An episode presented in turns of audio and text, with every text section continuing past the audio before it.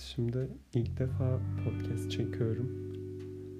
Ee, büyük ihtimalle hmm, sesle ilgili sorunlar olabilir ya da arkaya koyduğum müzikle ilgili. Böyle çok ani bir kararla e, çekmeye başladım. İşte uzanıyordum, kitap okuyordum.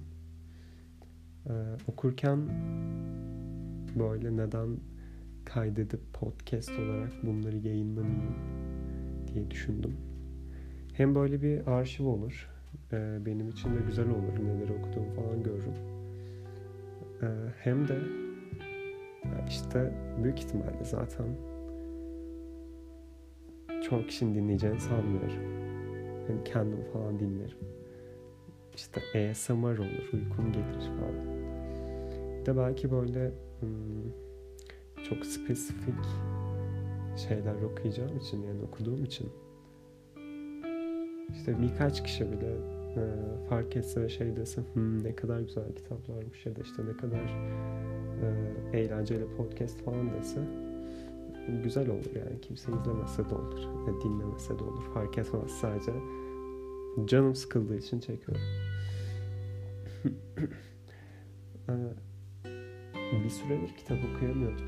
E, en son şeye başlamıştım. İşte çok sevdiğim yazar olan Halil Cibran'ın e, bütün eserlerini topladığı bir kitap var. Böyle yaklaşık 1200 sayfa falan olması lazım. E, ben PDF'den okuduğum için yani şu an bakamıyorum kaç sayfa olduğunu.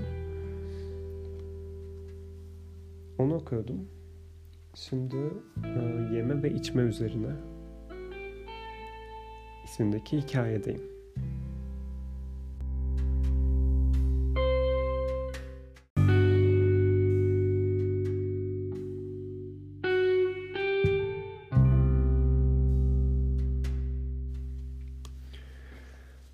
Yeme ve içme üzerine.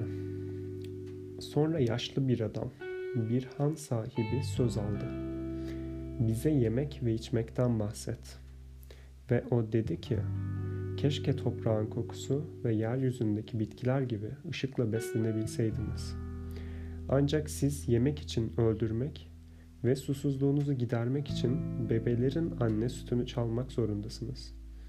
Öyleyse gelin bunu bir tapınma eylemine çevirin. Bırakın sofranız bir sunak olsun ve orada ormanların ve ovaların saf ve masumları birçok insanın içindeki daha saf ve masum olana kurban edilsin. Bir hayvanı öldürdüğünüzde ona yürekten şöyle deyin. Seni öldüren o güç beni de öldürendir ve ben de tüketileceğim. Seni benim ellerime teslim eden yasa beni de daha güçlü bir ele teslim edecektir. Senin ve benim kanım cennet ağacını yeşerten bitki özünden başka bir şey değildir. Bir elmayı ısırdığınızda ona gönlünüzde şöyle deyin. Senin tohumlarım benim vücudumda yaşayacak.'' Yarının tomurcukları benim yüreğimde çiçek açacak. Senin kokun benim nefesim olacak ve biz bütün mevsimlerde birlikte sevineceğiz. Ve sonbaharda bağınızdaki üzümleri cenderi için topladığınızda gönlünüzde şöyle deyin. Ben de bir bağım ve benim meyvelerim de cendere için toplanacak. Ve taze şarap gibi ben de sonsuzluk fıçılarında saklanacağım.'' ve kışın şarap alırken her tası için yüreğinizden bir şarkı geçsin ve o şarkıda sonbaharın, bağın ve cenderenin anılması olsun.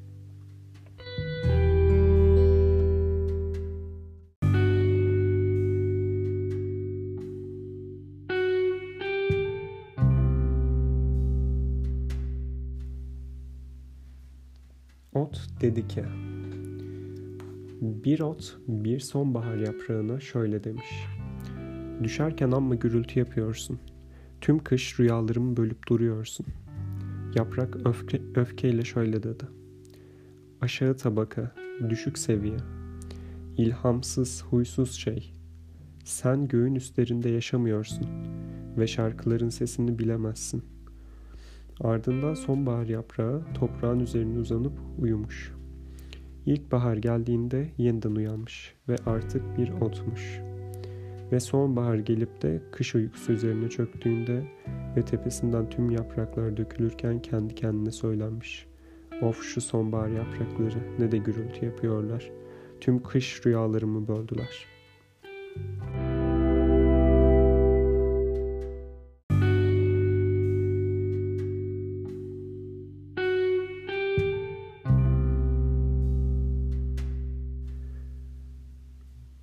Bilge Kral Bir zamanlar uzaklardaki Virani şehrinde hem kudretli hem bilge bir kral yaşarmış.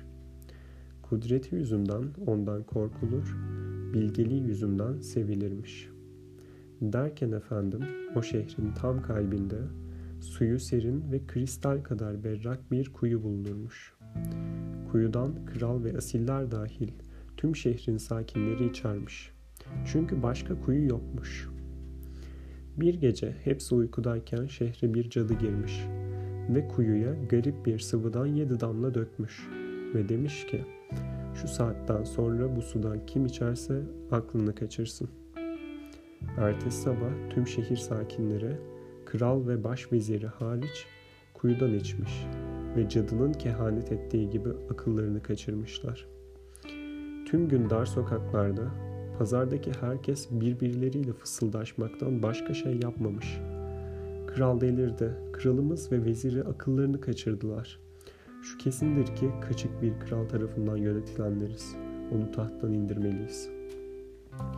O akşam kral altın bir kupanın kuyudan doldurulmasını emretmiş ve ona getirilince sudan kana kana içmiş. İçmesi için baş vezirine de vermiş. O zaman uzak diyarlardaki virani şehri neşeyle coşmuş. Çünkü kral ve vezirinin akılları başına gelmiş.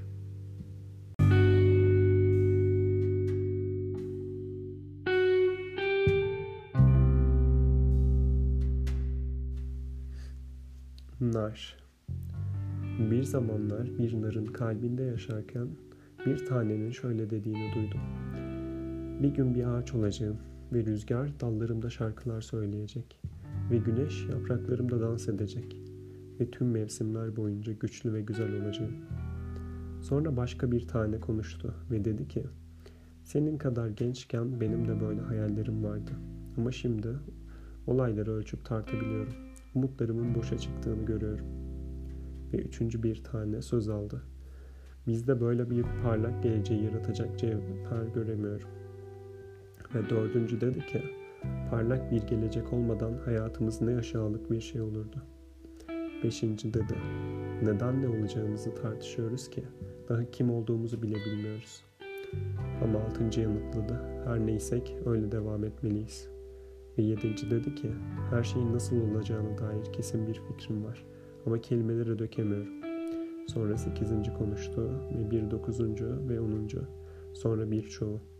Sonra hepsi bir ağızdan ve artık seslerini birbirinden ayırt edememeye başladım. Hemen o gün bir ayvanın kalbine yerleştim. Orada taneler azdı ve neredeyse sessizdiler.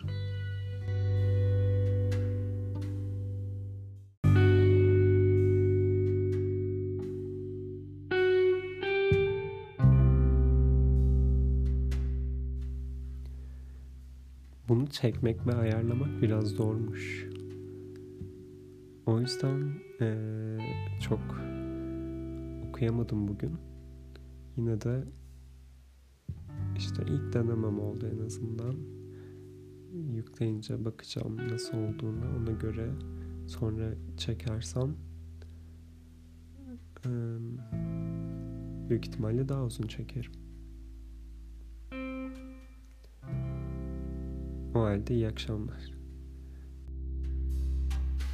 Bye.